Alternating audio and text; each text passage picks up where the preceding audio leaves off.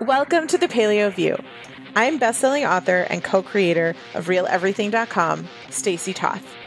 I focus on being healthy inside and out through real life, food, and talk. I'm Dr. Sarah Ballantyne, New York Times bestselling author and creator of thepaleomom.com. I'm passionate about improving scientific literacy around public health topics.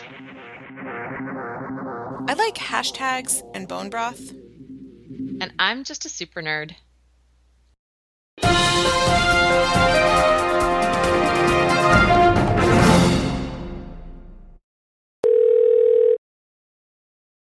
Hello, Paleo View listeners. I am coming to you from Central Oregon, and we're back. Hi, Sarah. I was gonna ask, like, where? So where, where, where are you? My mom says hi. By the way, she's been like, like obsessively following your trip on social media, and I was like, oh, mom, you're you're paying way closer attention than I am. But then I get to just talk to you, and like ask you all the questions personally. So she doesn't get to. She's just saying, looks like an amazing trip. She's like so jealous of all your family bonding, and she wishes she was there, and she hopes that you continue to have a fabulous time. Oh, thank you. We had a really special like family walk after dinner yesterday because the Pacific Northwest, the sun doesn't set until 9 p.m. It's crazy. Mhm. And so we That's kind of where I grew up. So yeah. Well, it's it. new to me. So Mhm. after dinner, we had a ton of time and we're staying in um, Black Butte, which is um, an area outside of Sisters, Oregon. So I don't know if people are familiar. I wasn't, but there's three mountains that are called the Sisters, and they're Yeah. Breathtakingly stunning. It's insane. And Is there also a butte? Yes, so I we're in Okay. the, we're in the Butte, which I don't even know what the Butte is, but we're a in butte, the Butte. is a flat topped mountain. okay. So it's a mountain that doesn't have a point or a hill that doesn't have a point. So it's like a it looks like a hill except that it's just flat on the top. Well, that's that's that what must be what we're on. and the I don't know anything about geography, and we came in when it was dark, so we could tell that we were like on cliff's edges, but we couldn't actually see anything, um, landscape wise.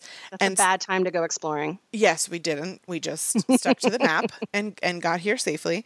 Um, but last night after dinner, we did like a sunset walk through what's called the meadow here on the Butte, and the views of the Sisters Mountains was just like take your breath away, stunning.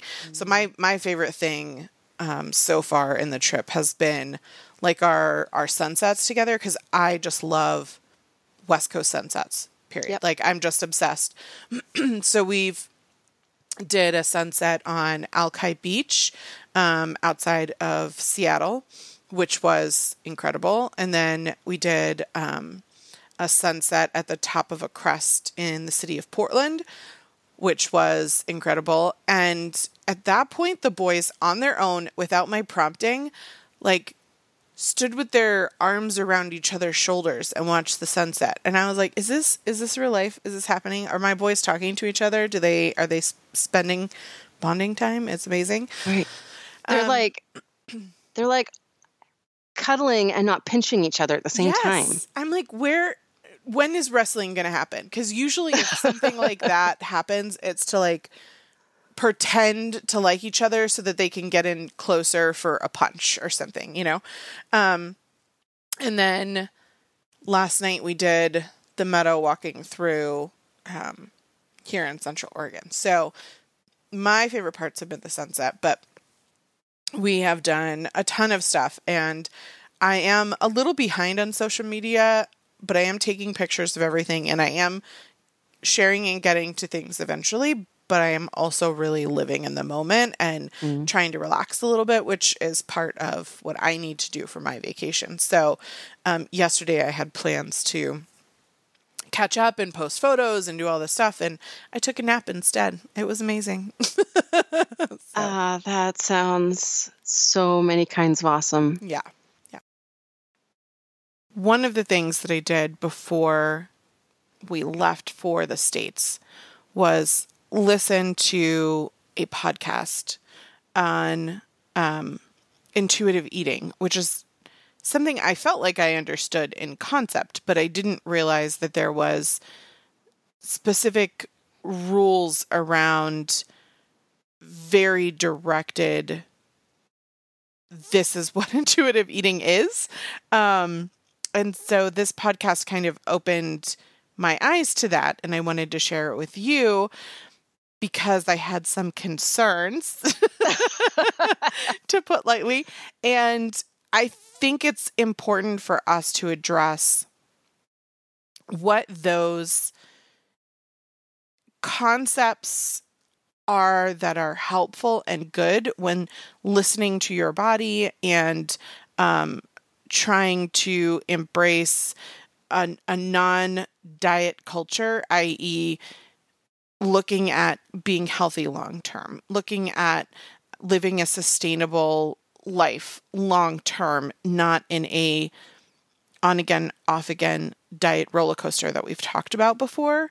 Um, but when it comes to listening to your body in terms of inflammation and lack of sleep and all of those kinds of things, it is really important to learn from that. And if you want health long term, to pay attention and not continue down a path that negatively affects your health.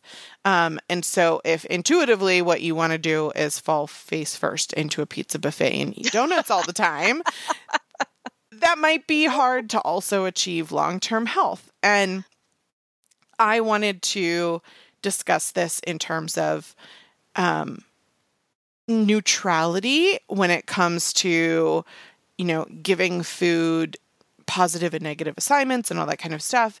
And have the concepts that you and I talk about, Sarah, very often of we eat the way that we eat for long term health. We nourish our mm-hmm. bodies so that we can be healthy. We also understand that socially and emotionally, food can drive humans. And there's nothing wrong with that so long as we're aware of what we're doing towards our long term goal of health. And I think that we can apply that still when it comes to intuitive eating without kind of going over the edge, so to speak. Um, so I'm glad that when I shared it with you, you were also like, "Oh no, we need to, we definitely need to talk about this." So that's what we're here to do today.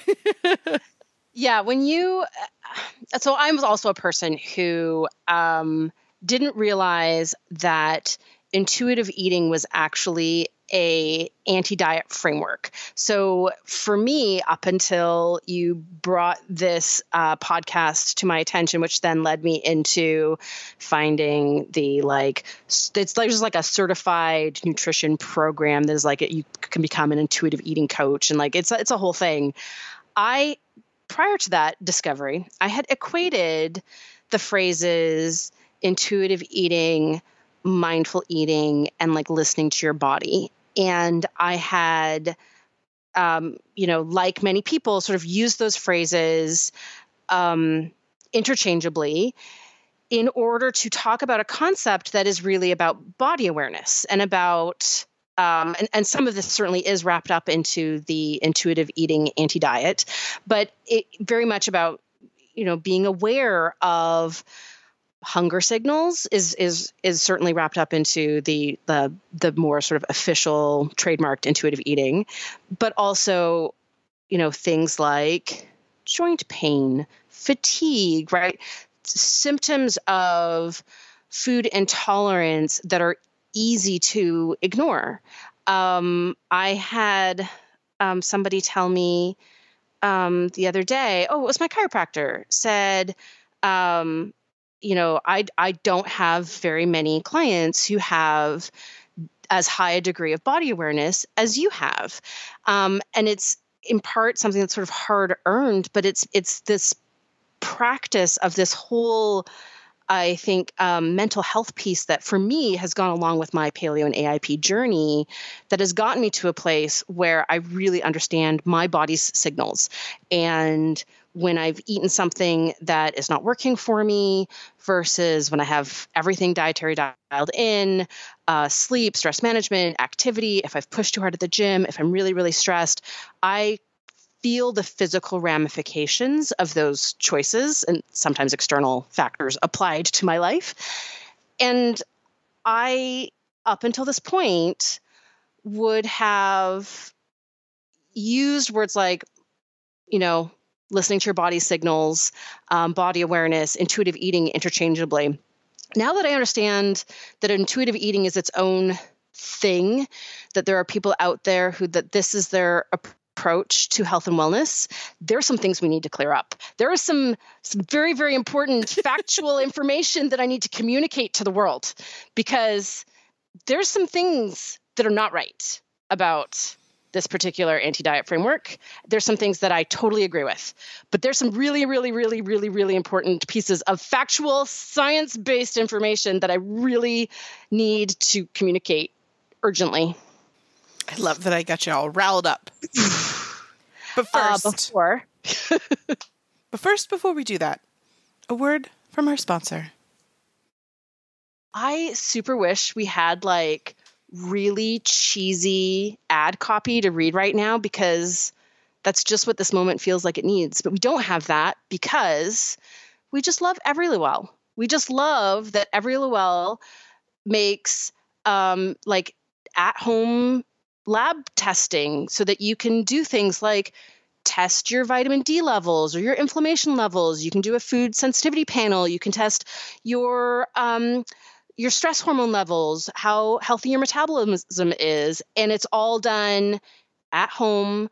They're um, super high quality certified labs. They go to great lengths to keep all of your test results private, and they're in many cases less expensive than a copay. So they're um, like the the super super awesome and handy. And I think we'll come to this by the end of the show, but also very relevant to this topic because I think what often drives the decision to take on a dietary strategy or anti strategy is often driven by the need to troubleshoot uh, without the recognition that there's some common underlying um, situations that can be driving those symptoms or say driving uh, resistance to weight loss, for example.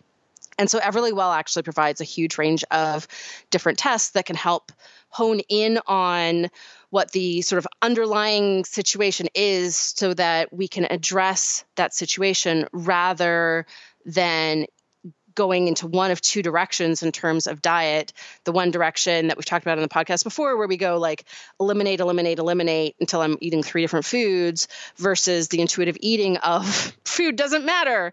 We'll just eat whatever. So I think Everlywell is awesome.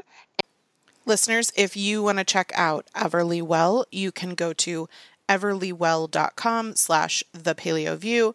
That's E-V-E-R-L-Y well.com slash the paleo view and use code the paleo view for 15% off. There's also all kinds of bundles and different things you can do there to get additional discounts as well if you'd like. We did a previous podcast where Everlywell sponsored and we talked more in depth on their tests, and we will put a link in the show notes if you want to check that out as well. So I think before I go on my soapbox about where intuitive eating has it extremely wrong, um, I, I, want to, without diving too much into their um, 10 point philosophy, I want to quote a little bit from. Um, from intuitive eating actual website in terms of how they describe what intuitive eating, the trademarked version of this, actually is. And so this is a direct quote.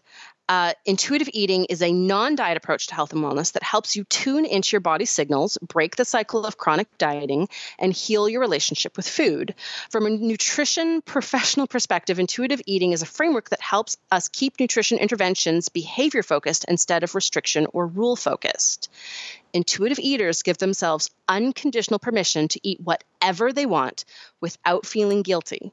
They rely on their internal hunger and satiety signals to trust their body to tell them when, what, and how much to eat. They know when they want to eat vegetables and also when they feel like having dessert and don't feel guilty or have any regrets with either choice. So, like you said, conceptually, I love the idea of intuitive eating. The problem is that in uh, practice, this can go terribly wrong for someone that is not yet in tune, or, for example, one of the things that got me riled up, because um, I know you you read that quote, but one of the things that got me up was this podcast that I was listening to, and the question came from someone saying that they were staying up too late, which was causing them to eat a later meal, causing them to feel lethargic and bloated. And the individual who was leading the podcast, which is one of these, you know, certified um, nutrition guru was giving instructions to the listener who'd asked the question and said, lethargic and bloated aren't words that the foods can make you feel. Those are sneaky diet culture words, and foods are simply energy in, energy out, and they can't contribute to you feeling bloated. Maybe it was because X, Y, or Z, other things having nothing to do with food, that caused that for you. The food is food. You eat it based on if you're hungry or not. It is it is not a negative thing. It cannot make you feel bad. And that was where I was like, whoa, whoa, whoa. like, yeah. you know, I'm I'm with you on the, you know, we need to learn to listen to our bodies and we need to not be on a diet roller coaster. But foods can contribute to how your body feels. And part of intuitive for me is learning those things, but that's not the definition, like you said, of this formal movement and program. Yeah, I think again, there's aspects of this that I wholeheartedly agree with. So, for example, behavioral modification is actually a really important aspect of successful weight loss maintenance. And there's a lot of studies to show that you can't just uh, throw someone on a diet and exercise program, no matter what it is, and expect them to be able to keep the weight off after losing it without addressing things like emotional health, um, behaviors associated with uh, food and lifestyle, right? So I I wholeheartedly agree that addressing our relationship with food is part of healing. It's part of this journey towards health.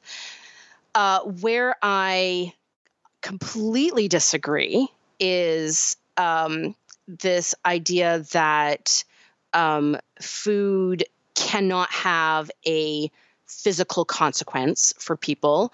Uh, there is a ridiculously huge body of scientific literature that proves otherwise with mechanistic explanations and this is beyond allergy like i'm i'm sort of assuming that they accept that food allergy is like a, a thing that exists um, although i did not specifically find that in their 10 principles.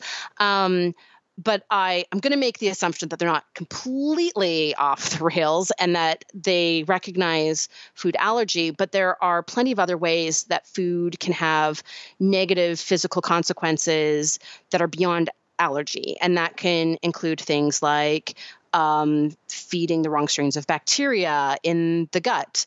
Um, that can include things like um, altering hormone systems, right? This is separate from food uh, allergy, sensitivity, and tolerance. There are plenty of suboptimal foods out there and foods that can have negative health consequences that would manifest as symptoms such as bloating and lethargy that is like this is scientific fact I, again it's just a little.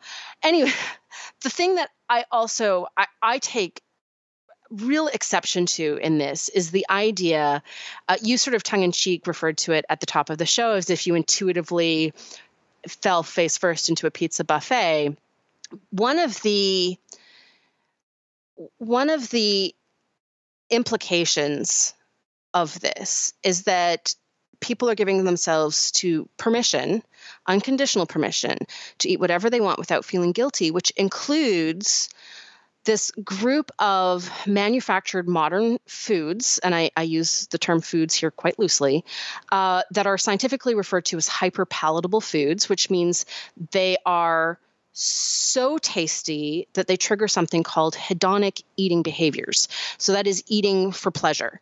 Um, and this is a very well studied uh, field of science.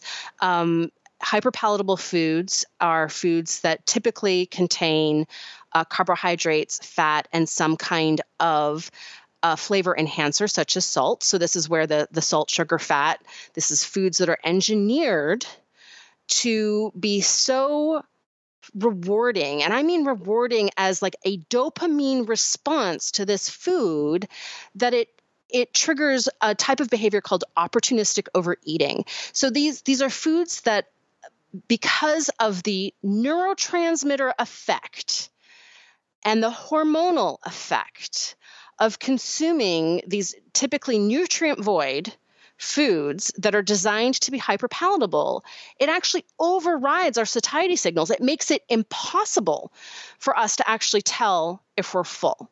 So this it's these are foods that make let's let's call this mindful eating or listening to your body physiologically impossible because these are foods that override our ability to tell if we're hungry or not. And this is well documented um, in uh, humans, in animal studies. There's uh, mechanisms looking at what's happening in terms of dopamine signaling, dopamine receptors in different areas of the brain, what's happening in terms of hunger hormones like neuropeptide Y. It, it's it's um, very well understood that these foods drive the overeating behaviors that are unhealthy. So, how can you behavior modify if you are continuing to give yourself unconditional permission to eat these foods that make it impossible for you to listen to your body and modify behavior? I think, like, a good example of that that most people can understand is your dessert stomach for example, mm-hmm. on Thanksgiving, people sit around, they're like, oh my gosh, I'm so full, I couldn't eat a thing. And then the pie comes out, and you're like, well, I have room for Just a small quarter of that pie. Um, yeah. And I, or, um, you know, there's even, um, there, there's even like catchphrases for some of these foods, right? I bet you can't eat just one, right? That are acknowledgments of the difficulty in actually portion control when you're eating foods that are are this flavorful. Like they they're they're literally foods that are are designed to be um to be addictive and it's i'm i'm not a conspiracy theorist i no no I no like pe- people right? have this job this is a legit yeah. job at processed food companies mm-hmm. and, and, and I don't think the food companies are in cahoots with the whatevers and the I don't think I think they just want the market share, right? Like if they make yeah, their food tastier, we're going to buy more. Exactly. They want to make mm-hmm. the most tasty thing most tasty thing so that the product next to it that has also been enhanced is not the thing that they buy, right? It's right. they're they're competing for each other and they're not necessarily thinking about what that's doing to your dopamine response and mm-hmm. your hormones and all that stuff. I mean, I think probably tangentially they do know it, but we're not sitting here telling you it's for conspiracy. We're telling you that as a consumer, if you were to say, well, I will intuitively eat the amount of this thing that is appropriate for me if I simply let go of diet culture and I allow myself to live in this moment and enjoy this food, that it would be physically impossible because that food has been modified to enhance your appreciation of it so that you eat more and more and more. Then your body can intuitively tell you, no, I'm done, or this isn't adding value, or whatever. And like Sarah said, for most people, that comes with salty snacks and desserts because mm-hmm. it's fats and carbohydrates with sugar, salt, or all of the above included. Yeah. Or, I mean, so there's some interesting. So, hyperpalatable foods have actually been defined in the scientific literature as foods that have high energy density, include a carbohydrate and a fat and include a flavor enhancer. And these are things such as salt, MSG, a lot of additives, um, additional flavorings, artificial flavorings that are added. And um, I have this table that we can actually put in the show notes uh, from a, a, scientific study that actually was looking at food addiction and um, linking the development of food addiction with um, consumption of hyperpalatable foods. So basically, these foods that are, are engineered to be addictive. Um, they override our body's ability to listen to itself, and they it makes us want more. And there's there's basically no amount of hyperpalatable food that is safe or that won't have this effect. I mean, obviously, the more of it that you consume, the more you're going to start entering this vicious cycle, have opportunistic overeating behaviors, which is a precursor to obesity and binge eating disorder. But one of the the the classic um, uh, criteria or, or properties of a hyperpalatable food is also a really extensive ingredients list. So this table gives an example of whole foods, which are not hyperpalatable. So something like an apple or a chicken breast, right? So things that, again, if intuitive eating was paired with a whole foods diet, I could probably get behind it. Um, but the number of ingredients in an apple is one. It's apple. Um, whereas if you were to look at, uh, example, cinnamon toast crunch cereal. I am not trying to throw this particular cereal under the bus. This is an example out of this scientific paper. It has 27 ingredients, um, and that's before you add the milk. And and so it's it's um, it's designed. I mean, those are ingredients that are designed mostly as flavor enhancers to to make that food something that's going to trigger that reward response so that you want more. The thing that is so dangerous about that triggering that dopamine reward system with hyperpalatable foods is that event, eventually the reward system becomes blunted. And so what happens is you need more and more of the hyperpalatable food in order to get the reward. And this is um, something that is seen they're basically showing the same changes in dopamine response in um, people with obesity and binge eating disorder as you see in drug addiction and alcoholism. And and it's because of um, again this sort of you know it's it's doesn't start right? It's not like you can just have like one potato chip and all of a sudden you have food addiction. Um, but it's it's rather the continuous consumption of this um, really messing with dopamine signaling um, to the point where not only are we not listening to our body, but we've literally created an addiction to more and more of these hyperpalatable foods. And so, you know, I again, I sort of, I, I completely agree with the idea of addressing um, mental health issues, um, associations with food. I, I think that um, a lot of my personal journey has been uh, uh, because I, I do have a history of binge eating disorder and did have a very unhealthy relationship with food, a lot of my paleo journey has been addressing my emotional responses to food and behaviors around food. Uh, for example, like using food as solace when I'm upset, um, stress eating, that type of thing. Like, and having to really work on recognizing when I'm eating as part of a behavior versus eating as part of hunger and recognizing when a craving is driven by legit something that my body needs versus something that's triggered by uh, an association, an emotion, um, something that's not dialed in in terms of lifestyle. That's been a really, really important part of my journey. And I completely agree with recognizing that as a really fundamental aspect of health and wellness. But I don't believe that you can achieve that while saying you can eat anything. Well, like including these types of manufactured foods that are completely designed to create a system where you can't listen to your body and you become uh, addicted to food. Like it, it's it's they're not they're fundamentally incompatible. Yeah, I agree. While you were talking, I was remembering Mike Myers in the movie So I Married an Axe Murderer. Have, have you seen that? Is this reference? Oh, a million years ago. Okay. I'm not sure I remember any. I might remember it once you trigger my memory. There's a particular scene where he plays his own father talking about the Pentaverate, which is like a group of five people who create hyperpalatable foods. And he's like, um, the colonel puts ingredients in his Kentucky Fried Chicken that makes you crave it fortnightly. And it's I I need Matt to insert this clip right here. But um, it's something I reference all the time. Like I, I, joke with the kids. I made them watch this movie, and then I like reference back um, a lot of those clips. And so when you were talking about hyperpalatable food, all I could see in my head was Mike Myers playing his Scottish father, talking about the Pentaverate and their manufactured food. So who's in this Pentaverate? The Queen, the Vatican, the Gettys, the Rothschilds, and Colonel Sanders before he went Tetzer.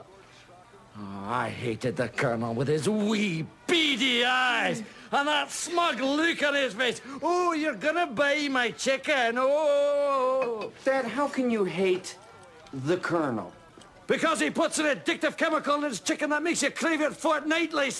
So it might not be quite that far, but it is 100%, like you said, in the scientific literature and it's there, which is why it, it makes it difficult to hear something that we 100% agree with, right? Like this idea of diet culture being very detrimental. You and I have talked about that so many times, and it's not something that we support, and we have that in common with this movement. However, what we want people to think about long term is where are you trying to get to with your health? And that's really where we want to focus the choices that we make every day.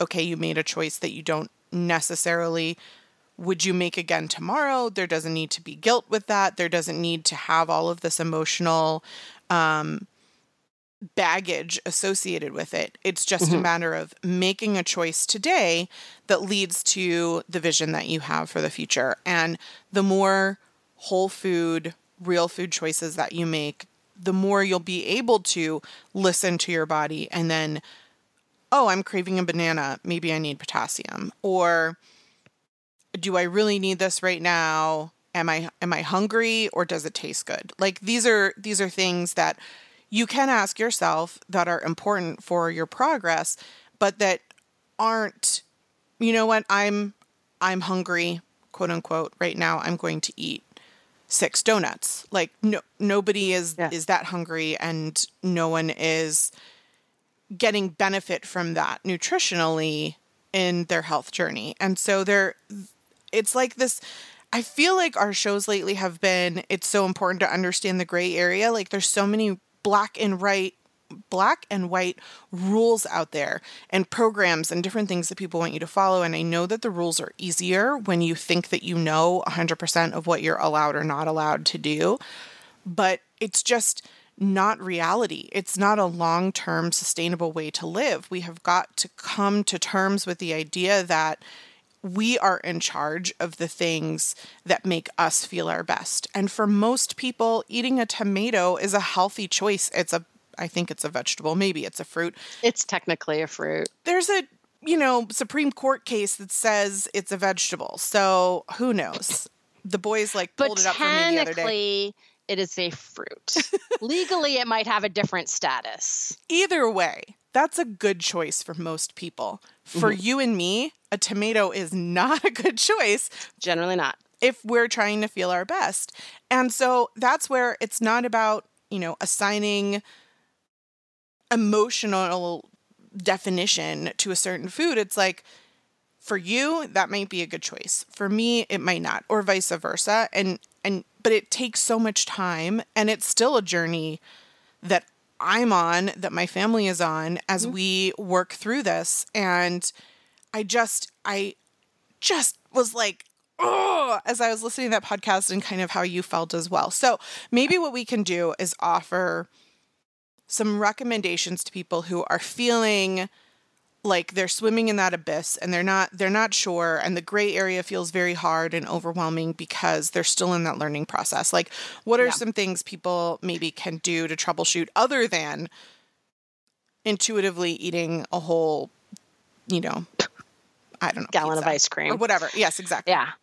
Um yeah i think that's um that is exactly where I was sort of hoping to go with this podcast. But before I sort of jump into like, here's if you're not seeing results, like here's things to consider, I do want to reinforce something that you just said, which is one of the things that we've been talking about a lot on this podcast is actually not thinking of how we eat as a set of rules.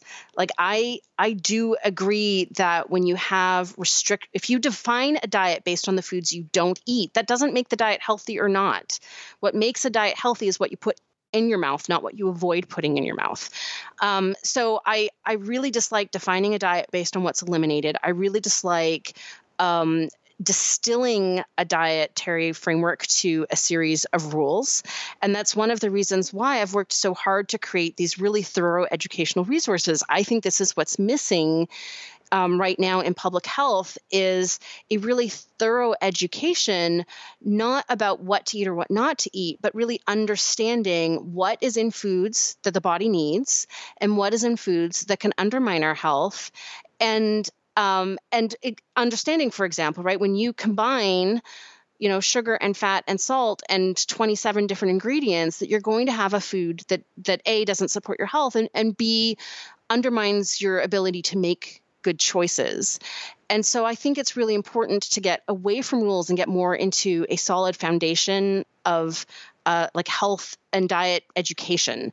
Um, th- and that being said there's still universal truth so there's foods like the example of a tomato that you already um, used that are going to work for some people and not work for other people. And you don't know if you are one of those people until you try not having tomatoes for a while and then try a tomato and see how you feel.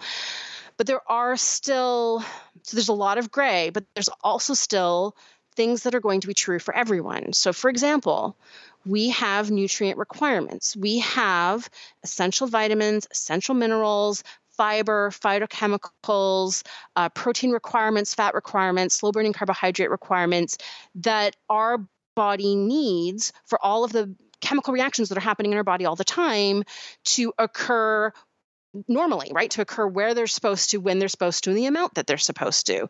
And so nutrient density or nutrient sufficiency, getting the nutrients that we need from food, is a universal truth. And there's many, many ways to put together a diet to achieve nutrient sufficiency.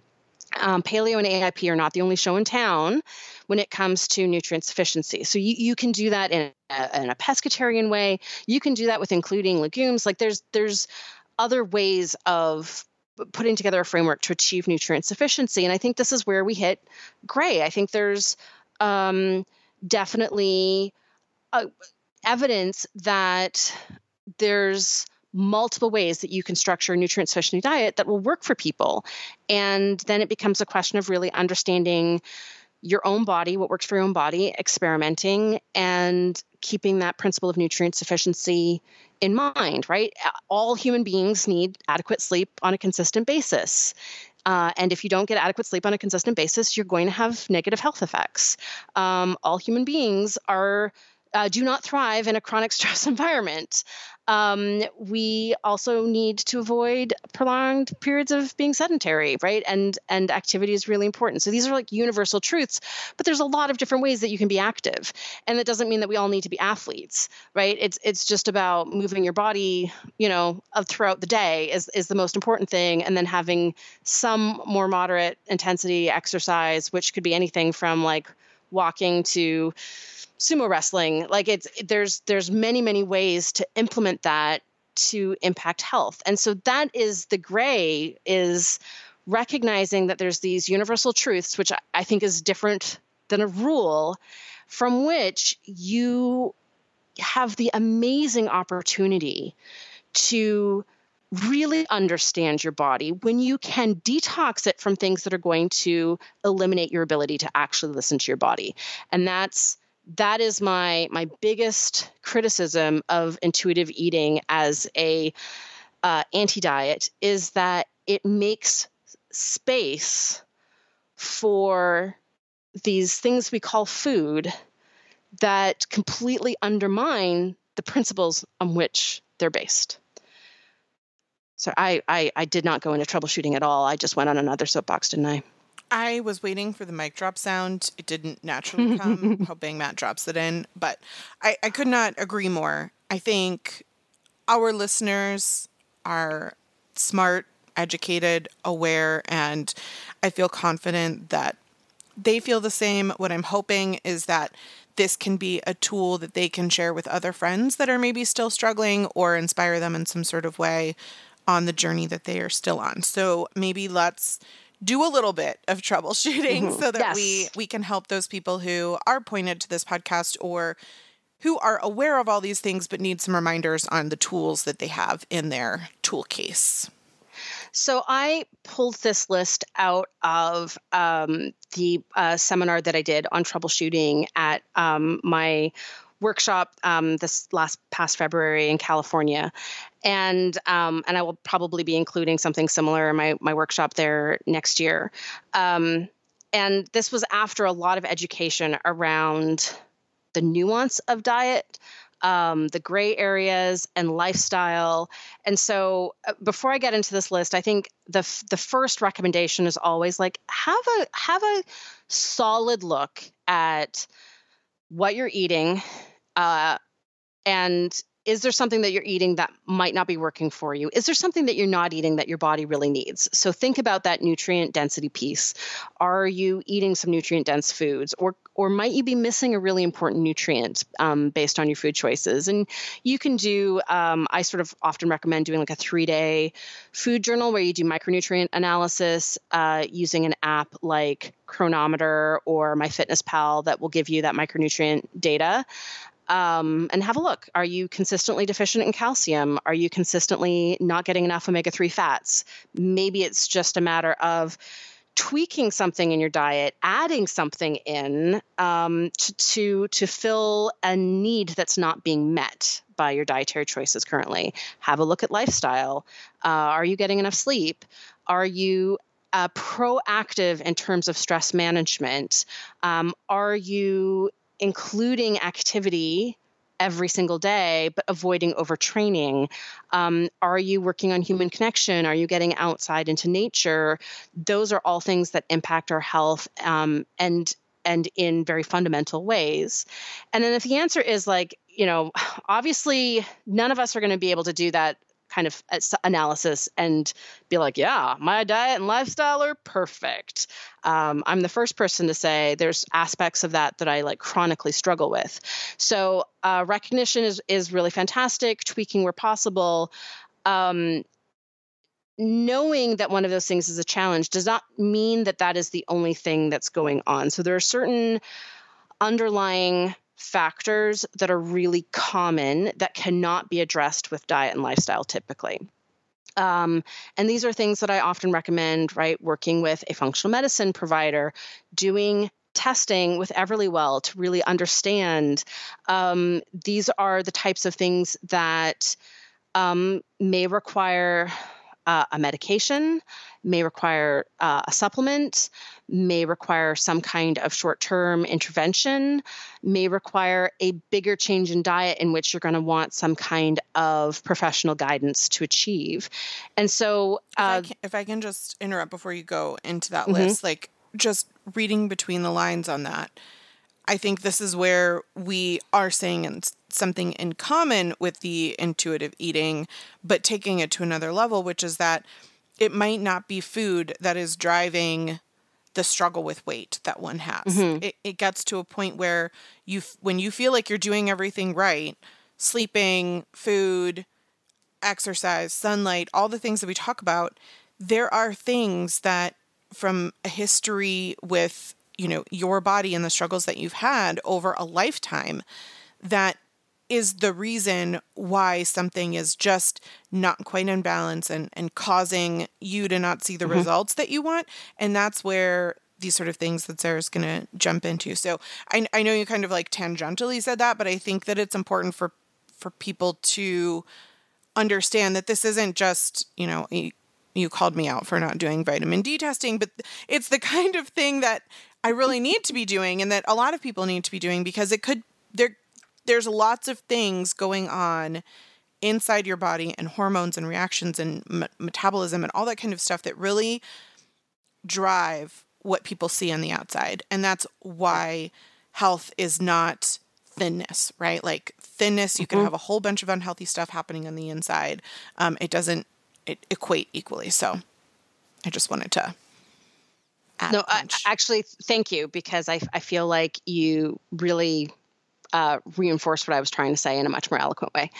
Um, I one of the things and the reason why I've put this list together is uh, this is sort of the opposite of where intuitive eating is going. Intuitive eating is basically like, look, your diet's not working for you, so go ahead and eat whatever as long as you're listening to your body. And I'm using air quotes right now because we've already discussed how that's not possible if you are actually eating a lot of these different um, hyperpalatable manufactured foods.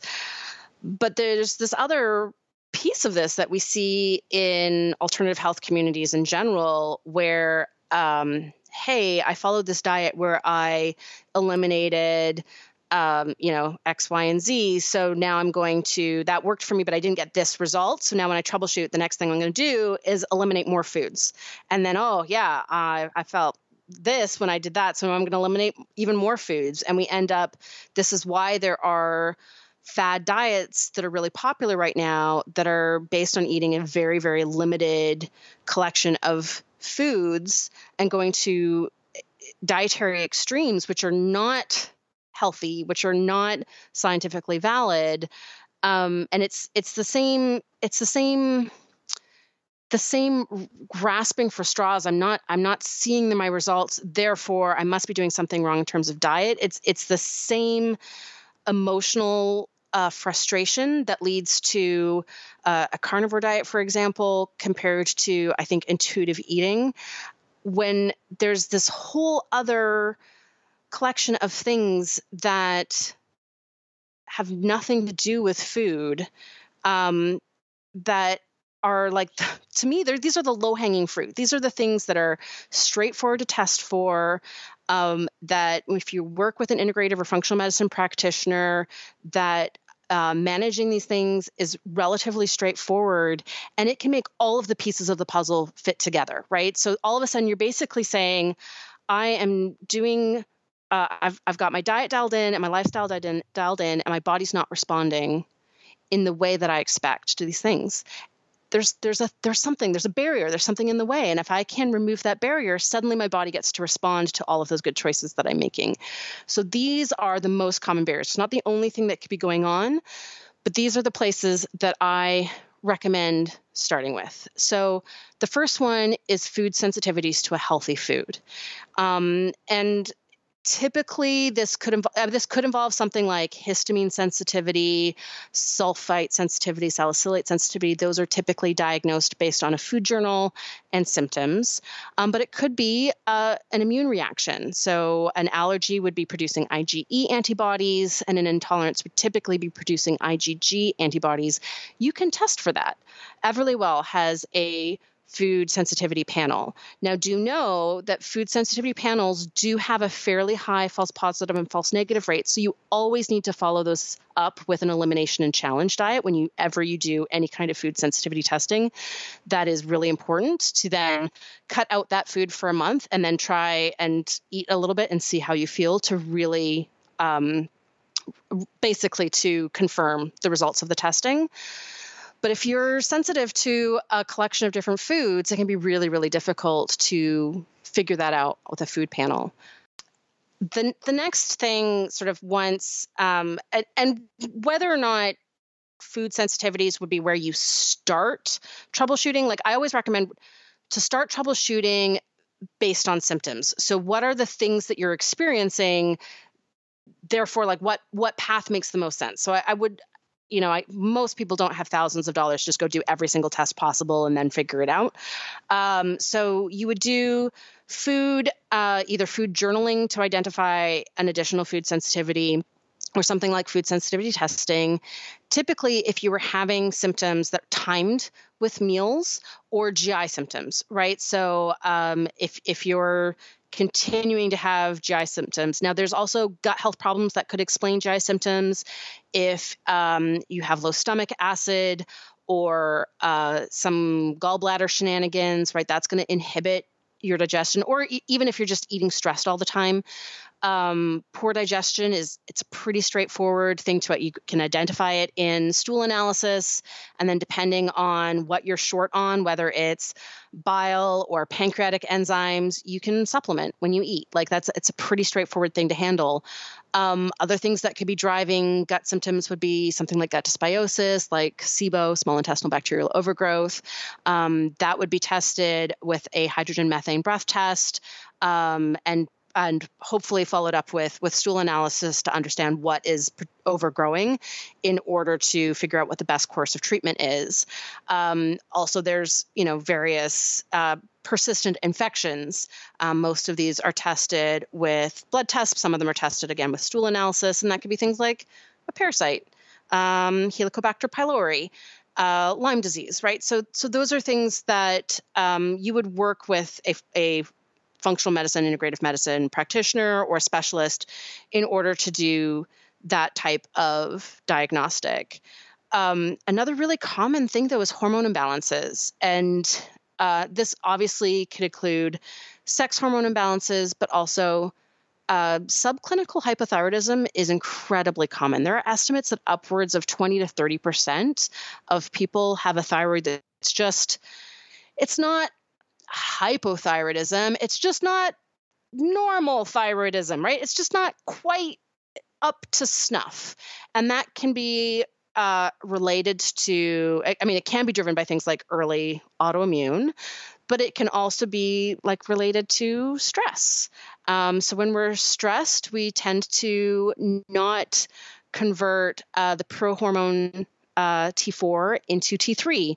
Instead, we convert it into something called reverse T3, which is not active. And so, um, having a sense of what your thyroid is doing can be really, really um, important. And especially if you have resistance to weight loss, which I think is a really, really common um, situation that has people adopt a more extreme dietary strategy. And I would call the intuitive eating anti diet still an extreme dietary strategy. It's like the extreme opposite of the rules based one, but it's it's still, you know, I think getting off course in terms of understanding how food actually impacts health because it is not just energy in and energy out. Um, so uh, hypothyroidism surprisingly common, and the other one is uh, HPA axis dysfunction is the technical term, just like increased intestinal permeability is the technical term for leaky gut. If you say adrenal fatigue to a regular doctor, they will look at you like you're crazy. And it's becoming one of these terms that, as a colloquial term, has really aggravated the conventional medicine community. So, HPA axis dysfunction basically refers to any kind of abnormalities in your physiological stress response. And that is typically measured with a saliva test. Again, this is testing that you can do through Everlywell, uh, where you're looking at your cortisol levels. Um, there are simple tests that'll just look at your morning cortisol, and then there's the uh, time frame test where you'll measure your cortisol four times throughout the day. Um, and understand, right, if your cortisol is too high when it's supposed to be lower at a different time of day, too low when it's supposed to be higher, depending on the time of day. That can impact sleep quality, it can impact digestion, it impacts metabolism, it, it can impact your thyroid function. It actually can cause sex hormone imbalances. And that is typically the consequence of chronic stress. Um, if you are chronically stressed, if uh, and also um, chronic sleep inadequacy can also contribute to adrenal dysfunction um, or HPA axis dysfunction because it, it can be driven by it's not necessarily driven by how the adrenals are working. This can be driven by the entire hypothalamic pituitary axis. So it could just be that your brain is continuously sending too strong of a signal to your adrenal glands to produce cortisol and your adrenal glands are totally doing what they're supposed to be doing. Your adrenal glands are working totally normally given the signal they're, they're getting. Um, but depending on what your cortisol is actually doing at different times of day, there are um, herbs called adaptogens that impact um, adrenal function, and you some suppress adrenal function, some stimulate it.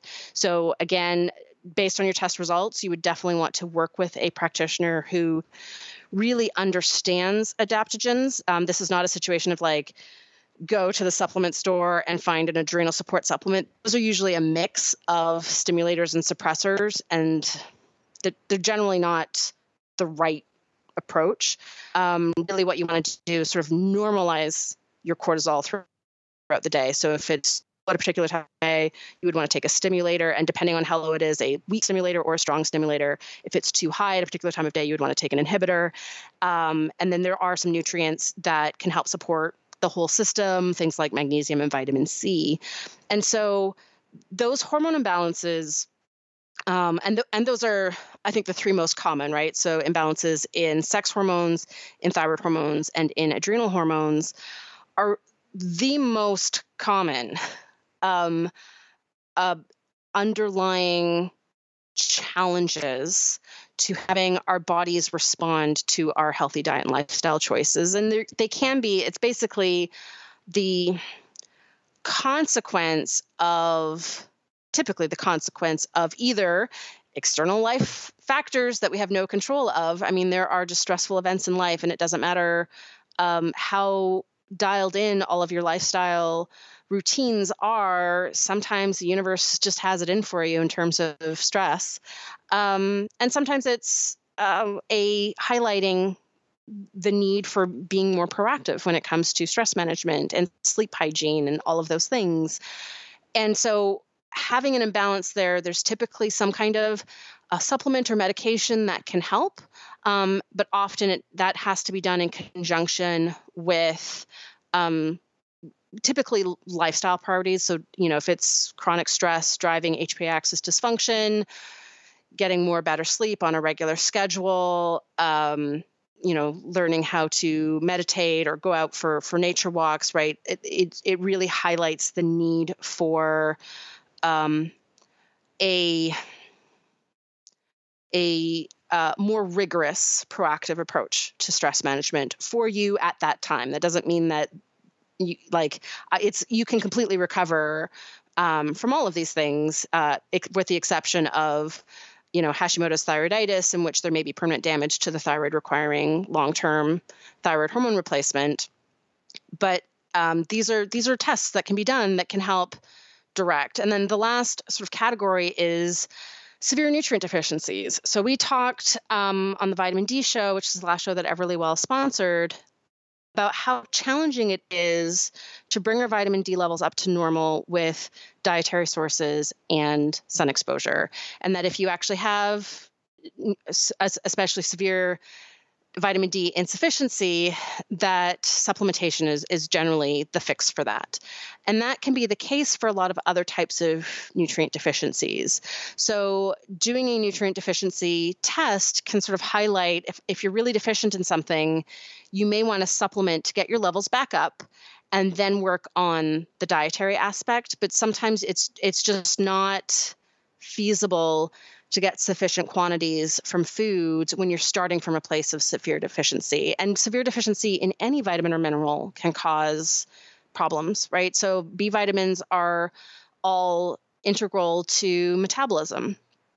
Vitamin C is a, is a key antioxidant, very important for bone health, connective tissue health, skin health, immune system health, right? So every single nutrient has multiple roles in the human body that uh, in all of those biochemical pathways where those nutrients are either uh, a cofactor, so they're regulating the chemical reactions, or they are a substrate, so they're used up in the chemical reaction. If you don't have enough of those nutrients, that chemical reaction is not going to occur in the right way, right, or in the right amount. And so testing for nutrient deficiencies, especially if you're coming from a place of poor diet or you're challenged with inefficient digestion. Um, th- those can be a, a really important missing piece. And it's one of the things that's so frustrating with the sort of, um, I think it's really human nature to um, be attracted to these more extreme approaches is if nutrient deficiency is the thing that's holding you back from health cutting out more foods or embracing junk food and not feeling guilty about it, right, those are not going to be approaches that are going to correct that nutrient deficiency. In fact, they're going to potentially magnify it. And so I think understanding that um, even when it's related to food, changing food is not always the solution.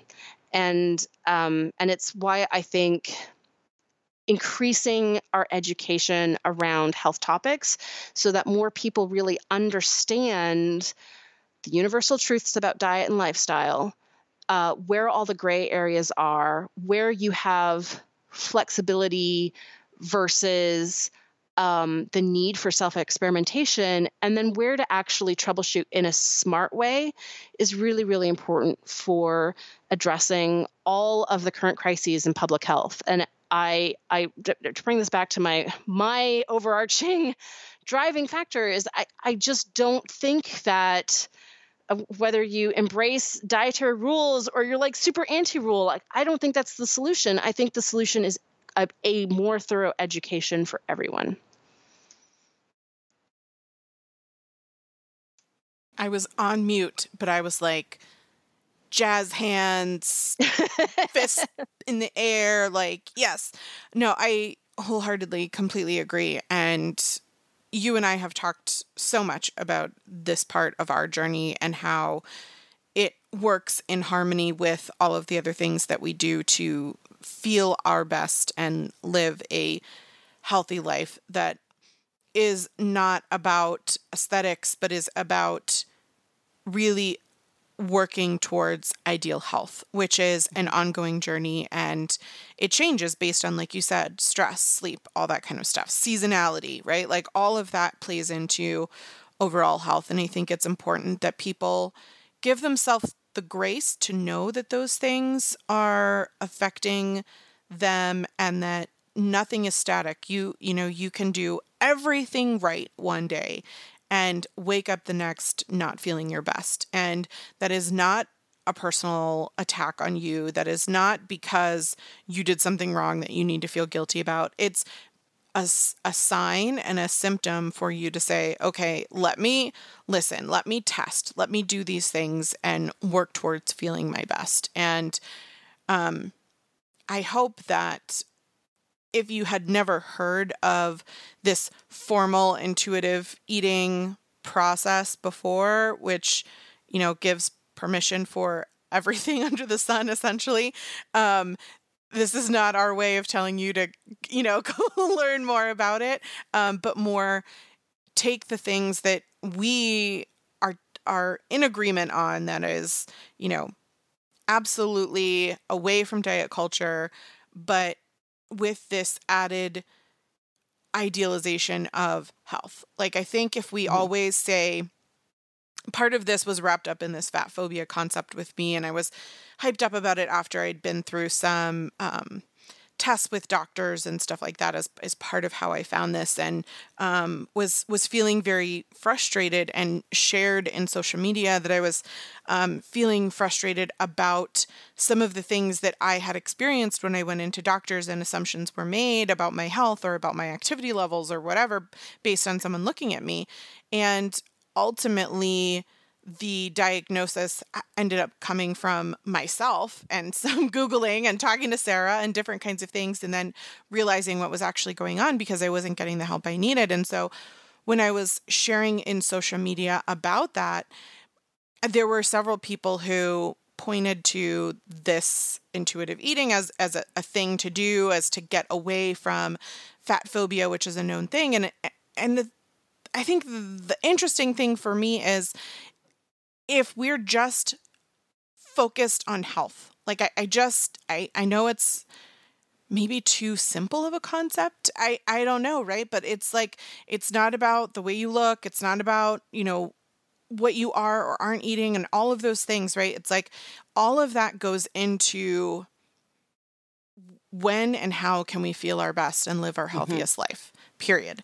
And if that is if that is the guiding light for us like if if we're going to put some less gray around it right? Like if you want rules the rule is ask yourself is this going to help me feel my best?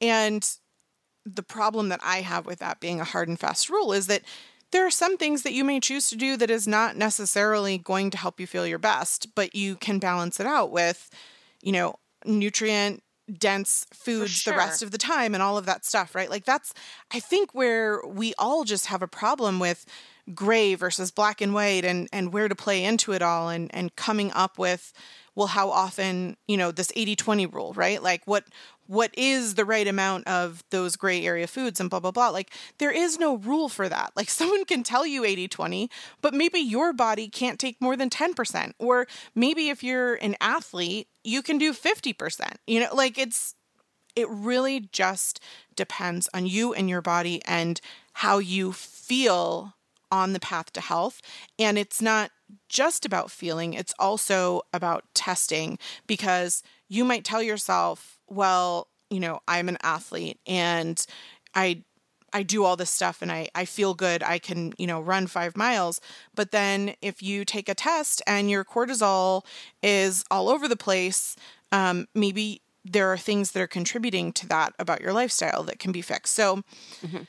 This just ended up being a ramble as to you just putting the nail in and making it wonderful. But I I think for me it's just difficult because it's a part of a community that I understand. I really yeah. genuinely I get it. Like diet culture is awful and the mm-hmm. idea of, you know, being and doing a certain thing to look a certain way is uh, like I get it. I'm I'm so on board, but I'm just not on board with the idea of walking away entirely from that because health will help you live a longer, better life. And so yeah. it's a matter of that nuance of, of finding a way to be that, right? To be healthy. What does that look like? And it's so hard to define. Well, and I think what what you brought back to this conversation to bring this back to, I mean, this thing that we've talked about on the show so many times, the words thin and the words healthy do not mean the same thing. And you can be thin and healthy at the same time and you can be thin and unhealthy and you can be healthy and not thin and so you know we've talked about this on the show many times of getting away from this rule based approach, this diet culture, um, getting away from thin as the primary goal and back to healthy as the primary goal, and the very complicated ways in which we can measure health both quantitatively and qualitatively and I think that I struggled the same as you when I was sort of reading up about intuitive eating, that I'm like, yeah, all right, that sounds great. And then like record screeching, what? no, that is completely wrong because food quality matters. We have to nourish our bodies. We can't, it's not an everything in moderation. That is not what our bodies need. And we can we can implement uh, our dietary choices to make room for treats. We don't need to feel guilty about making a choice that's suboptimal. Like that is, I really f- completely agree with ditching the diet culture mentality. But it does matter what we put into our bodies. And food can make us feel lethargic and bloated. And there are biochemical responses to food. Food is rewarding. We are programmed to celebrate with food, to socialize with food, um, to human bonding over food has has. I mean, monkeys bond over food. This is this is a, a thing that that uh, we are um, wired to to do and to ignore that to basically say that any emotional response you have to food means that you have some kind of um, mental health issue that needs to be addressed, I, I, think is wrong. But I do completely agree with the fact that addressing um, our unhealthy emotional attachments to food and our, our mental health around food issues is a really important part of our health journeys. So it's very frustrating for me to um, see this type of messaging basically um, basically preying on people who are frustrated and need answers and then to give them this answer of um, it doesn't matter don't care just just be better at listening to your body. Well, not just that, but also, you know, go go through this program or do, Mm-hmm. do this thing in order to be able to intuitively eat. I think um it's it, I I like the word that you used prey on people because I I don't think that there's any sort of um intention there to do that, but I I do think that it does um find people who are really desperately searching for something to feel better, who are struggling, you know, emotionally, physically, or both with what they're dealing with, and then puts them on an unintentional roller coaster that is just as bad for them potentially as what they were doing before. And so that's where, you know, I- I also liked what you said earlier about it doesn't necessarily have to be, you know, strict paleo or AIP like for some people lentils works and for, you know, all that kind of stuff. Like we're not we're not telling you exactly what that solution is for you, but what we're saying is that you have to know your body not just based on what a dopamine response is telling you about food, but to do the testing and to focus on health and then find those foods that nourish your body. So, as a reminder, if you are um, thinking about that and wanting to do the testing, we suggest you use the everlywell.com slash the paleoview link. Um, this is a test both Sarah and I use for personal um, information about our own bodies as it relates to our health, and you can get 15% off with code the paleoview. Um, but I just want to also remind people that you don't need to put emotion with food. And I, I do agree with that. And so, whatever it was you did yesterday, or if this was something you were doing or not doing, or whatever, like, we're not here to make judgments on you. We're here to help you live your healthiest life. And we want to empower you with tools like Everlywell, like nutrient um, profile testing, and all of that kind of stuff so that you can figure out what maybe is making you feel lethargic or bloated because we want you to live your best life and feel your best. That is that is solely our goal here. Emotionally and physically to to help you live your best life. Mic drop. Thanks for listening, and we'll be back next week.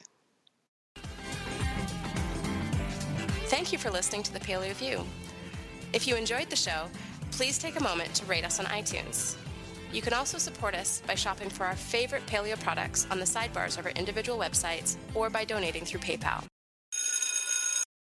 I'm going to pause there because my cat is coughing up a hairball, and I don't know if the microphone's picking it up, but it's very, very distracting for me right now. And I bet that's Tilly. Is that Tilly? Is that you? Go. Go cough up a hairball somewhere else, like not on a carpet. Go, go, go. That farther than the doorway. Oh, she knows I'm tied down. gonna throw this bottle at you. She knows I'm tied down. okay. Seeking the truth never gets old. Introducing June's Journey, the free to play mobile game that will immerse you in a thrilling murder mystery. Join June Parker as she uncovers hidden objects and clues to solve her sister's death in a beautifully illustrated world set in the roaring 20s. With new chapters added every week, the excitement never ends. Download June's Journey now on your Android or iOS device or play on PC through Facebook Games.